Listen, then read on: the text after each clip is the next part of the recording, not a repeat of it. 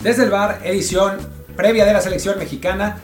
Eh, pues ya hay algunos eh, nueves que, adelantan los insiders en los que sí hay que confiar. Otro insider de Televisión Azteca puso que iba a empezar Alejandro Sendejas, a pesar de no estar convocado. No, hablando en serio, pues ya, ya dijeron cuál va a ser el 11. Eh, yo creo que va a ser experimento Tata Martino, ya hablaremos de eso. Pero bueno, yo soy Martín del Palacio, me acompaña como siempre Luis Herrera.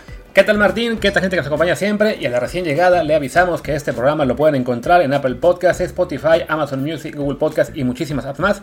Así que por favor, quien no lo haya hecho ya, suscríbase ya a este programa, hágalo ya, ya mismo. Es más, aprovechen esta pausa de dos segundos, Espero que lo hayan hecho. Algunos Martín hizo lo mismo y a ver si alguno entró.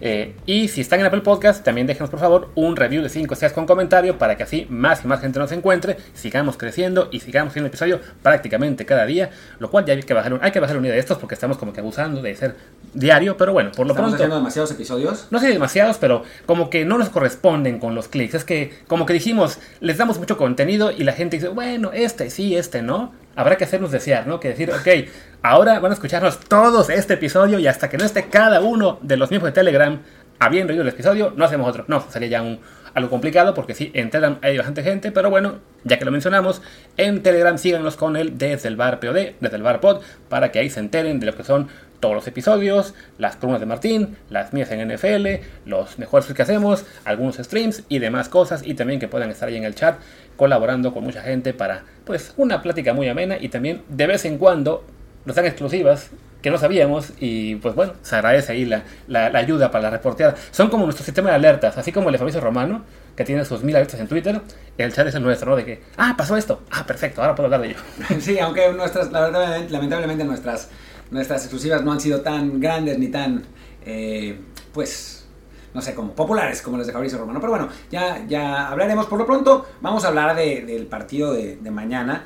Eh, que bueno, ahí está, la tiene, tiene la alineación Luis, que eh, hablábamos de que habían, lo habían fraseado como si mañana empezara el Mundial, así sería el 11 titular. Yo lo dudo, sinceramente. O sea, me parece que, que si mañana empezara el Mundial, la media cancha no sería Edson Charlie y Luis Chávez.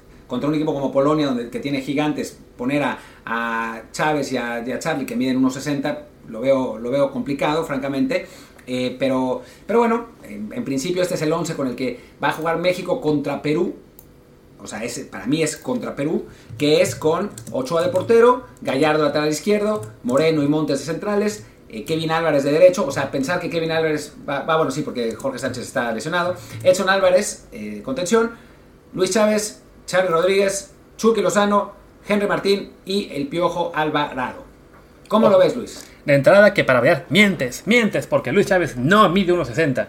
De hecho, él está más o menos alto. Sí, ese es más alto, ¿no? Sí, sí, está, casi mi vuelo, 1,78. De mi vuelo, 1,78 según esto. Es un enano. Es un, es un jugador de estatura correcta, ni, ni más ni menos. Esa es la estatura correcta que todo hombre de bien debe tener. Pero sí, bueno, creo que más allá de, de las lesiones, eh, que evidentemente influyen mucho en esta configuración del 11.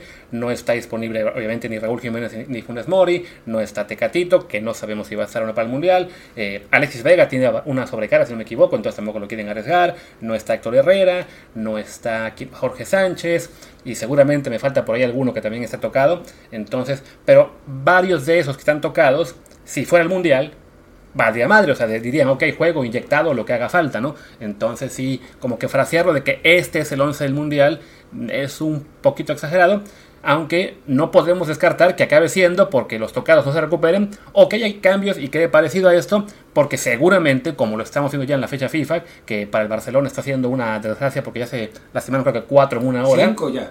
Va, y va creciendo esto, entonces Desafortunadamente, así como ya perdimos aparentemente a Tecatito y ahora está en mucho peligro Raúl, no sería raro que perdamos a alguien más del camino.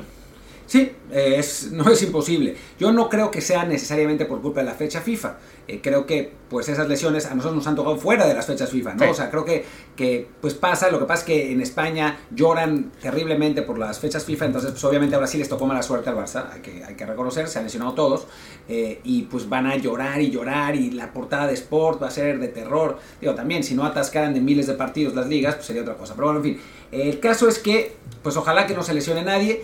Yo creo sinceramente que si el Mundial empezara mañana y tuviéramos a los jugadores sanos, la alineación pues, sería bastante distinta que esta. Sí, de entrada, digo, podemos, si, te parece, vamos a línea por línea. La portería, evidentemente, ahí sí es, es obvio que es Ochoa. Y en la defensa, creo que esa es la, la zona más parecida a lo que ser el Mundial, ¿no? porque básicamente es esta defensa con Jorge Sánchez en lugar de Kevin. Sí, sí, sí. Después estará Edson, sin duda. Yo creo que van a estar Herrera y Guardado. Vamos, vamos a ver si Herrera se recupera, de quién sabe qué lesión traiga, porque ahí sí yo no tengo idea, no han dicho nada de cuál es su lesión. Eh, bueno, por lo menos no se ha hecho como particularmente público y todo el mundo está con que es un huevón y no quiere jugar. O sea, ese, ese es lo, lo que dicen que, que trae de lesión. Eh, después, Guardado, que yo creo que lo están eh, lo está dosificando Martino, pero dudo muchísimo que ponga a jugar a Charlie Rodríguez en lugar suyo. Y adelante, Chucky, Raúl, seguramente, o Funes Mori, o hasta Henry Mar, hasta Santiago Jiménez. Y en, en la banda derecha, pues ahí sí podría ser el Piojo, salvo que se recupere el Tegarito Corona, porque parece que el, al Piojo lo quiere tanto que lo va a llevar al Mundial, a no ser que juegue pésimo esta vez y entonces ya todo el mundo diga que no baila. Sí, y bueno, ya eso fue desde el bar el día de hoy, ya acabamos, ¿no? Ya, Ya te no ya te todas las- No, a ver, la parte del piojo creo que in- interesante porque de entrada, me acuerdo que cuando fue el juego este modelo contra, ¿quién fue? Paraguay, ¿no? El último partido, que se, inventó al piojo como esta especie de falso 9, 9 falso, o que solo estaba pasando por ahí. eh, yo les decía que, bueno, así como traía él en la playera el número 25, sentía que también ese era su número en la lista, ¿no? De que está, estaba tambaleando, estaba quizá buscando una última oportunidad de colarse.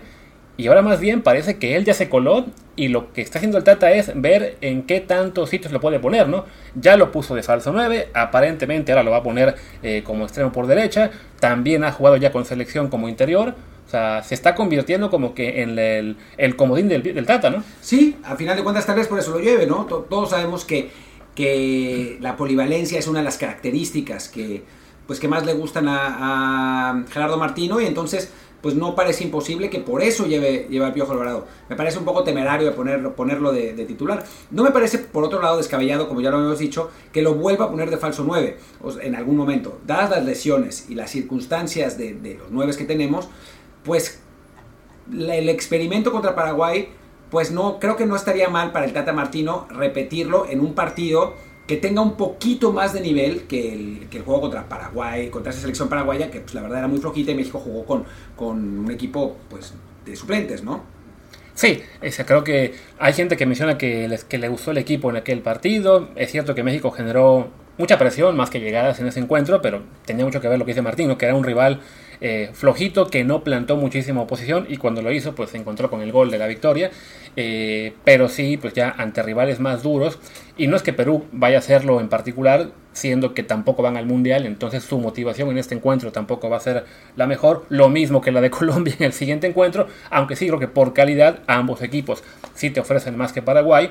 eh, pero pues ya tampoco nos podemos, o más bien, no hay que engañarse por lo que puedan aparentar algunos jugadores ante esta posición, pues eso. Un poco más a modo, ¿no? En el momento en que llegue ya el encuentro contra Polonia, sí, el, el nivel de dificultad crece muchísimo y te vas a poner a pensar, ay, pues mira, es que lo hizo bien contra Paraguay.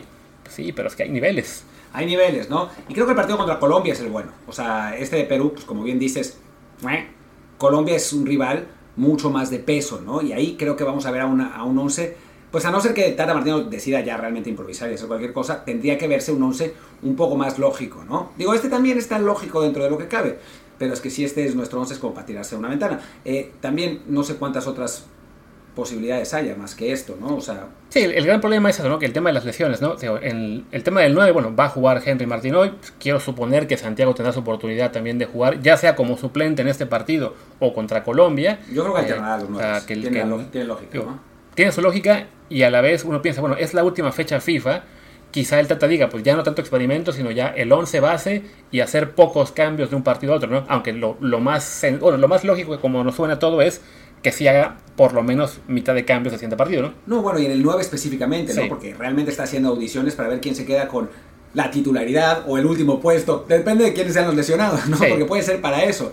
Em, El tema, por ejemplo, del Piojo Alvarado, tío, me sorprende que lo, que lo ponga a jugar en ese partido, eh, en, en ese puesto, como lo marcan Gibran Araige y Alex Bañanos, que son los, pues, más, más cercanos. Si ellos dicen que va a jugar ahí, supongo que sí va a jugar ahí, pero también espero que en algún punto vamos a ver ahí a Diego Laines, a Auriel Antuna, incluso en el segundo partido Alexis Vega, aunque Está medio tocado, ¿no? Está tocado, está el tema de la sobrecarga y, y, también está el tema de que este, ha jugado siempre por izquierda. O sea, con el Tata no recuerdo yo que lo pusiera por derecha más allá de alguna cuestión puntual en un partido Jugó por emergencia, ratitos, ¿no? Pero, jugó ratitos. Yo hice- pero, yo siempre hice de un inicio, análisis. pero siempre de inicio era por izquierda, ¿no? Sí, yo hice un análisis de, de eso. Jugó una vez en lugar de Chucky Lozano. Cuando, sal- cuando sale lesionado Chucky Lozano, el, el golpe en la cabeza contra Trinidad, entra Alexis, se pone por derecha. Eh, hay otro partido donde entra en, el, en eliminatorias 10-15 minutos, pero creo que fueron tres o cuatro partidos pedacitos. Sí.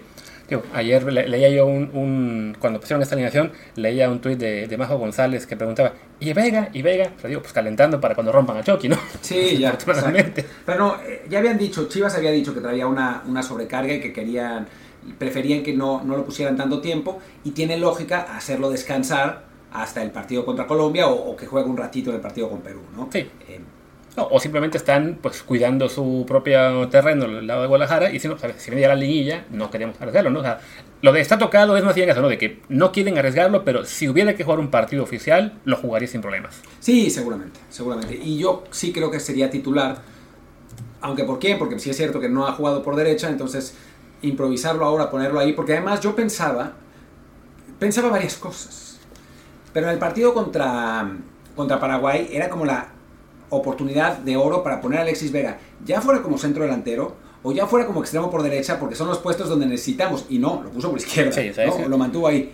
Entonces, pues, quién sabe, ¿no? Es, eh, es, es- es interesante ver lo que hace con Alexis. Un Alexis que todo el mundo hablaba como, como si fuera la, la esperanza blanca del fútbol mexicano y ahora ya no parecen encontrar el lugar, ¿no? Sí, o sea, como que con, con la selección se, se, se clavó siempre en el. Bueno, no él, lo, clavaron a él siempre del lado izquierdo, que es el lado donde está en principio el mejor jugador mexicano de ataque, que es Chucky Lozano, y no le han podido encontrar a él. mm, bueno, en eliminatoria pudo jugar porque Chucky estuvo fuera de acción mucho tiempo, pero pensando en, ok, vamos a buscarle sitio cuando, cuando también está Chucky, nunca hubo esa, pues no sé si previsión o por lo menos la oportunidad de verlo en, en periodos largos, jugar por derecha, jugar eso también en este puesto de falso 9 que le dieron chance a, a Alvarado y que a mí me hubiera parecido hasta más lógico probar ahí a Alexis, que en su momento fue 9 con el Toluca, si no me recuerdo. Es que creo que el Tata Martino, creo, ¿eh? Sí. No, tengo idea, no es que haya hablado con el Tata Martino, de hecho,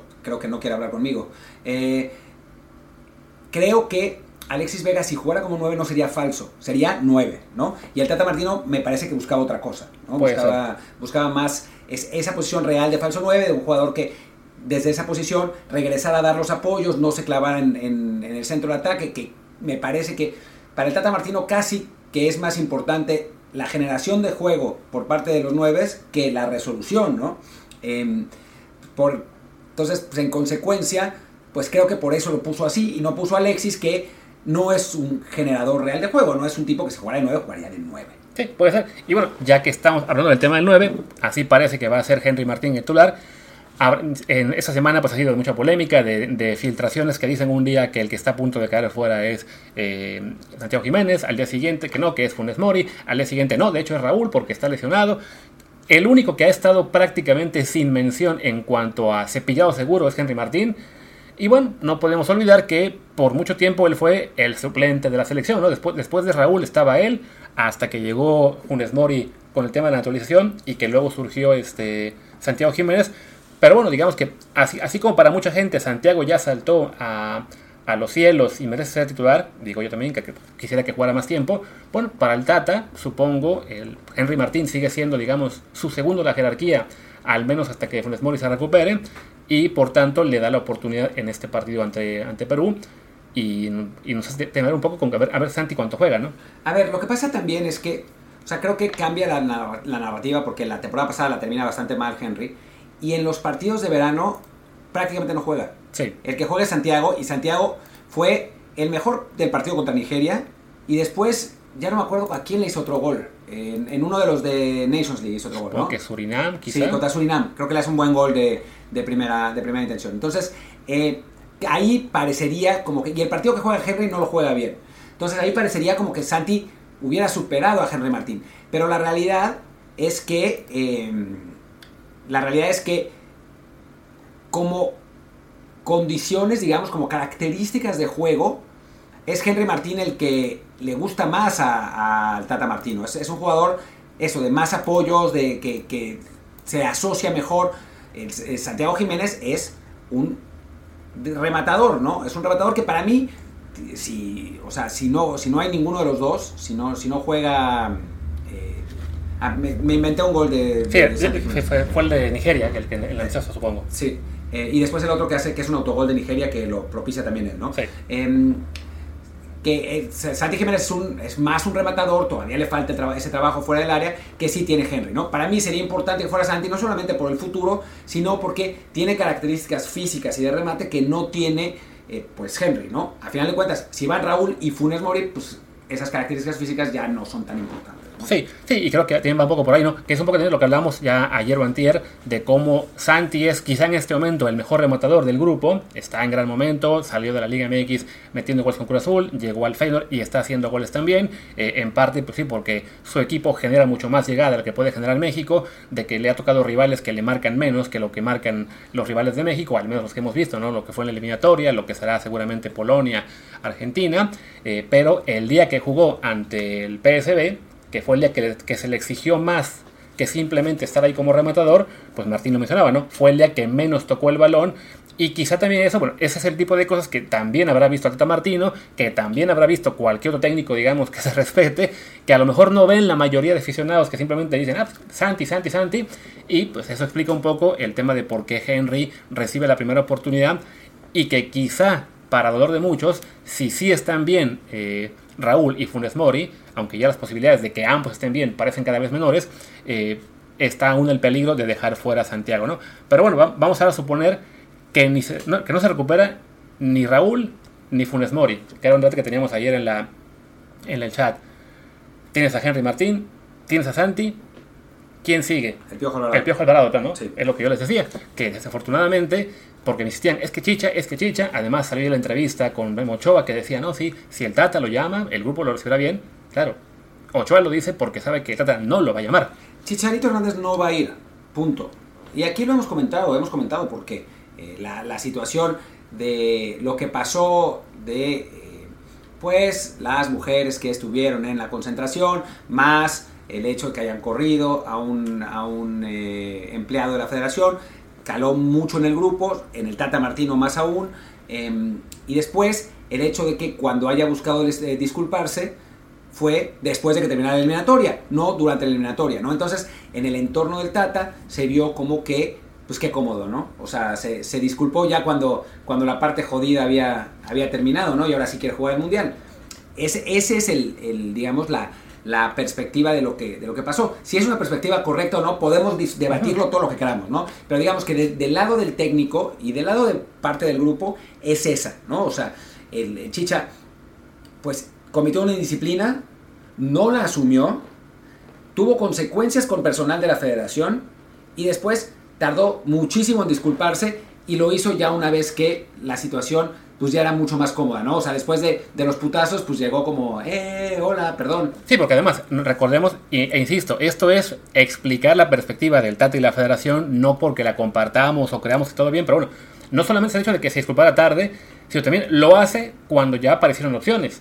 Cuando estaba básicamente la selección este, sin nueves, porque Raúl estaba todavía en convalecencia, aún no aparecía Santiago Jiménez, eh, Macías no recuerdo si estaba en Chivas metiendo un gol por torneo o ya se había ido a Europa, este, Henry Martín estaba, ¿cómo se llama? Este, pues en momentos regulares. Es cuando le decían el Y- patas de raqueta. Exactamente. Y Funes Mori todavía no conseguía el pasaporte en el camino a la Copa Oro esta que acabamos perdiendo. Y que era el punto quizá en que Charito, muchos lo pedían o pedíamos, este, como bueno, la opción veterana, la opción de jerarquía. Ahí Charito dijo, pues, si me quieren llamar, yo estoy. Nunca asumió que esa era la posibilidad para hacer un reencuentro. Bueno, también pone tu parte, haz la disculpa.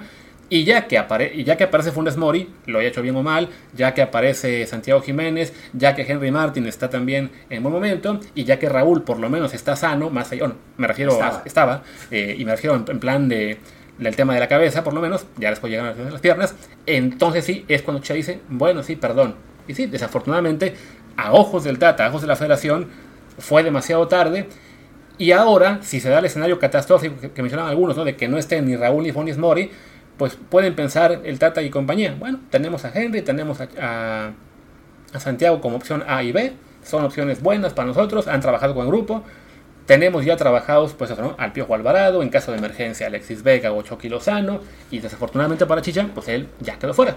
Sí, lo que es la verdad una lástima en general, ¿no? Porque creo que dentro de, de- o sea, si la situación extra futbolística estuviera bien entre Chicharito, el Tata Martino y el grupo, es un jugador que por, por características sin duda podría aportar, ¿no? Es un, un rematador que como los que no tenemos. Por otro lado, no sería, si, si estuviera, digamos, perdonado y parte de la, de la lista de posibilidades, ahora habría gente llorando porque ¿cómo es posible que van a llevar a Raúl, Chicha y Funes Mori y dejen fuera a Henry y Santiago? No, los que dicen, no hay que llevar veteranos, hay que sacrificar este mundial para 2026. Bueno, había gente que preguntaba en el chat si a lo mejor, eh, si a lo mejor podía Chicha volver en el siguiente ciclo. Y yo, pues, ¿para qué, no? O sea, México no va a jugar nada en cuatro años importante, para el Mundial tendrá 38 años, ¿cómo a qué? Bueno, pero a lo mejor jugamos Copa América. Pues de todos modos, o sea, ya Chicha, su historia en selección se acabó, desafortunadamente para él, ¿no? Y bueno, y también para la selección, eh, que, haya acabado mal con quien fueron sus figuras.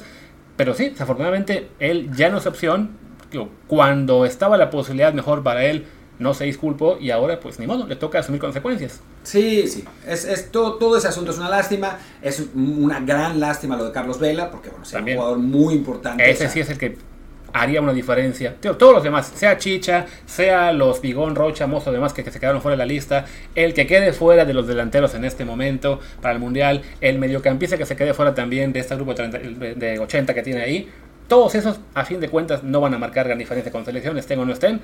Si estuviera Carlos Vela, creo que todavía él sí sería un jugador diferente, que sí te aporta un plus, sobre todo en una delantera, pues que en este momento es Chucky, lo que queda de él, y lo que alcance a recuperar de Tecadito y Raúl. Bueno, Chucky está, ¿no? Lo que pasa es que no está jugando bien, pero, pero físicamente está. Toquemos madera para que no le pase nada. O sea, a estas alturas hay que tocar madera por todos. O sea, ya algo... Alerta. Chucky tocado, no. No, sí, no, no. Ale- sí, no, cualquier cosa. Eh, porque sí, la realidad es que, digo, no somos los únicos, como ahora estamos viendo con los lesionados de Barcelona, o sea, porque además son lesionados que no son cualquier cosa, ¿no? Es eh, Koundé, que se lesionó con Francia, Araujo, que se lesionó con, con Uruguay, Memphis Depay, que se lesionó con Holanda, y además Dembélé y De Jong, que salieron ligeramente tocados tocados, ¿no? sí. Entonces, digo, obviamente no somos los únicos. Digo, si hay quienes sumar a Lewandowski, pues no hay problema, Claro. ¿no? O sea, si es una cuestión del Barcelona, pues... Si fuera los- por el que se, que se recuperen todos ellos a cambio de que caiga Lewandowski dos semanas. Solo dos partido. semanas, solo noviembre y ya con eso. Sí, no, con que yo no quiero matarle al Mundial a Lewandowski. El partido contra México. Y ya, nada más. Nada más. ya luego no, que juegue no, contra. Arabia y meta cinco goles si quiere. Bueno, no sé, porque si tenemos que hacer como desempate, Claro, sí, por no, de no sé, no sé. No. Que, que, que pueda jugar, pero que no esté al 100%, por favor. Eh, y bueno, pues creo que ya de la previa ya, ya veremos. ¿Quieres, ¿Quieres ver la- a quién lleva Perú? Además de al gran, grandísimo centro delantero que tendría que estar con la selección mexicana en este momento y no tendríamos ese problema de nuevo de nueve es Santiago Ormeño, que lleva un montón de goles con Chivas. ¿Te, te imaginas que al final si hubiera sido elegible para México y ahora hubiera gente pidiéndolo? No creo Es que es el lleva un gol. Chivas. O sea, Pero bueno, ver. serían capaces. Bueno, ya conocemos a un, a un cierto periodifán que es cuate que estaría diciendo que lo merece porque juega en Chivas. Sí, sí.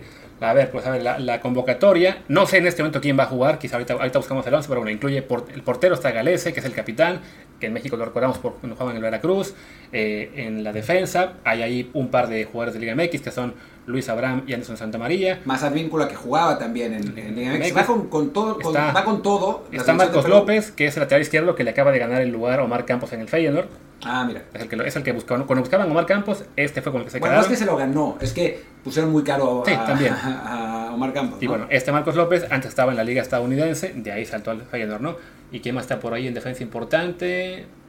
El Miguel Araujo del Emen y por ahí el del City, Alex Callens. No, no lo del, City del New York City. Sí, del City, del, del New York City, pero bueno. Y bueno, también- están los dos de Liga MX, no Santa María y ahora. Sí. Luego en la media cancha incluye jugadores que de Liga MX está Edison Flores y Pedro Aquino. También está por ahí Cristian Cueva, que conocemos de cuando estaba en Toluca, si no mal recuerdo, y algún más. Ahora están jugando en Arabia. También en Arabia juega Christopher González. Eh, está en el Celta, Renato Tapia, que quizá por ser la figura del equipo en este momento. Sí, en bueno. temas de plantel en el que juega. y jugó y fue importante. Digo, esta temporada la verdad es que no, no, no he seguido tanto al Celta como la pasada, porque bueno, pues Ya, ya- ya muchísimo. mexicanos. Eh, eh, pero bueno, en, en Celta fue un jugador que muy, muy regular, ¿no? Sobre todo en la temporada, hace dos temporadas. Sí, la Wikipedia todavía no incluye sus números de esta temporada. Se ve que es como, no, ya cuando acabe lo miramos, por ahora no importa. Seguro era un mexicano el que actualizaba Sí, y ya le dio ya le dio flojera. Y bueno, y en la delantera está Raúl Ruiz Díaz, que ya sigue allá en Seattle, le echamos a perder desafortunadamente. Eh, fastidiando liga final de Conca Champions, cosas por el estilo, pero que se le va a hacer. Sí, la figura es, es realmente Gianluca Lap- Lapadula, ¿no? El Sí, italiano, el bueno, iba a decir italiano naturalizado, que no es exactamente así, pero sí es así. que está en el Cagliari, está también por ahí, bueno, este Santiago Ormeño, está Alex Valera del Alfa T, está André Carrillo, veterano, ya que también está en la Liga Árabe, hay un par de, bueno, uno de que está en la Liga Peruana, que es Brian Reina, que habrá que mirarlo ahí por si algún día se lo traen en la Liga MX. Vaya, es un equipo bueno para lo que es Perú, en- no es tampoco pues una maravilla, recordemos que bueno, se quedaron, se quedaron fuera del Mundial perdiendo en penales con Australia. No, y eso era con Gareca, que es Sí. otra cosa, ¿no? O sea, Gareca que hizo, pues la verdad es que hizo rendir a las partes mucho mejor, digo, al, al conjunto mucho mejor que las partes, ¿no? Es una selección peruana que, si vemos los equipos en los que están, es un equipo, es una selección modesta, ¿no? Sí. Sin jugadores apenas en, en clubes europeos, sin remotamente un equipo de jugadores que estén en clubes europeos importantes, y por encima de, un- de una Colombia que ahí tiene un montón de jugadores en clubes europeos importantes. Así que Perú lo hizo muy bien. El asunto es que ya no está Gareca, no sé ni quién es el técnico. Ah, es Reynoso, claro, es Juan Sí. Reynoso, ¿no? Que no es un mal técnico tampoco. Sí, que se llevó a medio cuerpo técnico del Cruz Azul, se lo llevó para allá. Entonces, eh, veo aquí en la lista de convocaciones de- convocados anteriormente que dejan fuera a Andy Polo y Yoshimaru Yotun, que pone que su última convocatoria fue ante México mañana. Entonces, una cosa un poco rara. Supongo Es que están en una lista de 30, de la cual ya recortaron a 7, no lo sé, pero bueno, está, está ahí simpático el, el tema. Eh, casi todos los que están fuera de esa lista están jugando en Perú, salvo Paolo Guerrero, que aún existe. Es que se ve que, ahí. hicieron, se ve que hicieron una, una sesión de entrenamiento, porque ve, Sí. hay un montón de convocados a esa sesión, a sesión de entrenamiento, muchísimos jóvenes también. Sí, un poco lo que pasó con Paraguay en ese amistoso molero de hace unas semanas, que el 11 titular era medio veterano y ya luego toda la banca eran jugadores de 20 años. Sí. Pues ahora, ahora no ni, el- ni a la banca, porque si uno analiza la- los jugadores que van a jugar contra México, son un montón de treintones. Sí, o sea, de hecho veo jóvenes, hay uno de 26, bueno, uno de 22, que es el que se fue al Feyenoord, y de ahí uno de 21, que está en Perú, que aún no debuta. Todos los demás, y bueno, el de 24, el delantero Esteban, todos los demás de 20 para arriba, y muchos, 30 como dice Martín, o sea, es un club, es un equipo veterano que eh, por, los, por ese lado, pues puede enfrentarse, eh, puede mostrar cierta resistencia. Habrá que ver qué trabajo puede haber hecho ya Reynoso con ellos, o si simplemente es de, pues recuerden cómo jugaba con Gareca y hagan lo mismo. Pues ojalá que Reynoso les diga que no peguen, ¿no? O sea, los peruanos no se caracterizan por eso, pero sí es importante en partidos así que no se calienten las cosas y que, o sea, estamos cerca del Mundial, creo que hay una... eh, bueno, y los peruanos conocen a los mexicanos, creo que no hay peligro, pero sí, ahora, más allá de la actuación general, que sí es importante, el asunto de las lesiones es lo que nos, nos preocupa a todos, ¿no? Así es. Y pues bueno, creo que ya con eso podemos ir acabando. Si acaso mencionar rápido lo que fueron los, los partidos de fecha FIFA que ya se jugaron algunos eh, esta semana. Eh, ayer hubo Nations League, le pasaron por encima a Polonia, que por ese lado este, nos tranquiliza un poquito ver lo mal que jugó Polonia, que fue realmente desastroso. Este, ese grupo es... Yo, yo creo que en parte por eso el modelo matemático nos pone como eh, segundos de grupo en el que salió uno, uno- uno ayer que no creo quién lo hizo un modelo matemático muy Un- reconocido no sé una- qué que le atinaron a quién ganaba el mundial anteriormente y no sé qué. Pero bueno ponía que vamos a pasar como segundos de grupo después de Argentina y de algún modo que le vamos a ganar a Francia en octavos de final. Sí. la locura. Pero bueno Por hay- otro lado, debo decir que pues no hay que hacer un modelo matemático muy espectacular para pronosticar que 2014 le iba a ganar Alemania y que 2018 le iba a ganar Francia, ¿no? O sea, estaban entre los tres candidatos los dos. ¿no? O sea, si hubieran dicho, si el modelo matemático hubiera pronosticado que la final de 2018 iba a ser con Croacia, entonces sí, mis sí. respetos, ¿no? Pero Sí, no. Si acaso en este lo, lo que destaca ese modelo es que pone a Argentina como favorita. Sí, ahí sí no es una de las del top 3 para mí. Entonces, eh, por lo, ahí sí se arriesgó más con ese modelo matemático. También creo que tuvo que ver un poco que le toca una parte del cuadro no tan dura. Entonces se le va facilitando el camino. Este, ya los demás se echan entre sí. Pero bueno, la- lo destacado para nosotros es que echamos a Polonia, que después de verlo de ayer recuperamos un poco de fe. Este, ¿Y qué más era? que le ganamos a Francia en cuartos de final, en ¿no? octavos, eso sí, ya es una locura. final, y luego, eh, lo que es peor, no quién lo decías en Twitter, le ganamos a Francia para luego perder con un equipo con Harry Maguire. que bueno, pues a ver si es titular, ¿no? Eh, juega hoy Inglaterra, ¿no? Eh, cuando estamos grabando debe estar por empezar ese Sí, partido. contra Italia en un ratito, también va a jugar este, Alemania, va a jugar Georgia contra Macedonia del Norte, un partido que todo el mundo debe seguir. Ojo con Georgia. Sí. Eh, más allá de la, de la broma, estaba viendo su... Porque además ahora, digo, no todos obviamente, pero hay muchos georgianos eh, haciendo la vida difíciles a los mexicanos. O sea, ese, ese es el problema. El Está de- el de- el de... el Cremonese está Kvaratskhelia, el, de, el del Napoli. Eh, ya no me acuerdo si había otro más. em, Me parece que no. De momento, o sea, solamente en, dos, en ¿no? equipos de mexicanos, solo ellos dos. Si está el portero del Valencia, Sí, eh, Mamarashvili. Tienen allá algún jugador en el, en el Mets, tienen a otro en el Burdeos. Ese equipo es de los que, sobre todo ahora que la Euro va a crecer, no, la Euro no crece, sí, la Euro se No, no crece, pero lo que va a pasar es que en la, la Nations League, el Ah, sí. grupo C, Claro, va a tener un tiene un boleto. lugar, entonces y ahí sí. Georgia es favorito para ese boleto. Sí, no. Digo, entonces es el equipo, así como hace unos meses decían que no había que sorprenderse por nación en el norte cuando le ganó a Alemania, pues ahora con, no hay que sorprenderse con Georgia o con Luxemburgo, Luxemburgo. que le empató ya a Turquía. Ese sí, para que veas, estuvo, fue increíble, un 3 a 3 en Turquía. Ganaba 3-2 Luxemburgo Sí. hasta el último minuto, lamentablemente. Y bueno, y, y más allá de fecha FIFA, que es destacado, bueno, Estados Unidos, hay que decirlo, solo por placer, que le pasa por encima Japón a Estados Unidos, pues qué alegría. Sí, yo vi ese partido y la verdad es que Estados Unidos jugó horrible, horrible. Muy impresionante lo de Japón, un equipo Sí. muy rápido, muy técnico, con, que presiona un montón, que juega primer toque, pero digo, lo de Estados Unidos pues medio catastrófico y sobre todo lo de Weston McKinney. Weston McKinney horrible, horrible, horrible. El primer gol es una pérdida de balón suyo, suya, jamás pudo agarrar la pelota en medio campo. Tácticamente Estados Unidos con muchos problemas, eh, no, no pudieron encontrar la manera de, de librarse de la presión alta eh, japonesa, un montón de errores en la salida. Es un amistoso, no pasa nada. Perú, digo, Irán le acaba de ganar a Uruguay, ¿no? Que ojalá, porque si Irán le ganó a Uruguay y después juega contra Estados Unidos así, gracias. Por favor. Pero, pero bueno, hay que tomarlo con, con calma.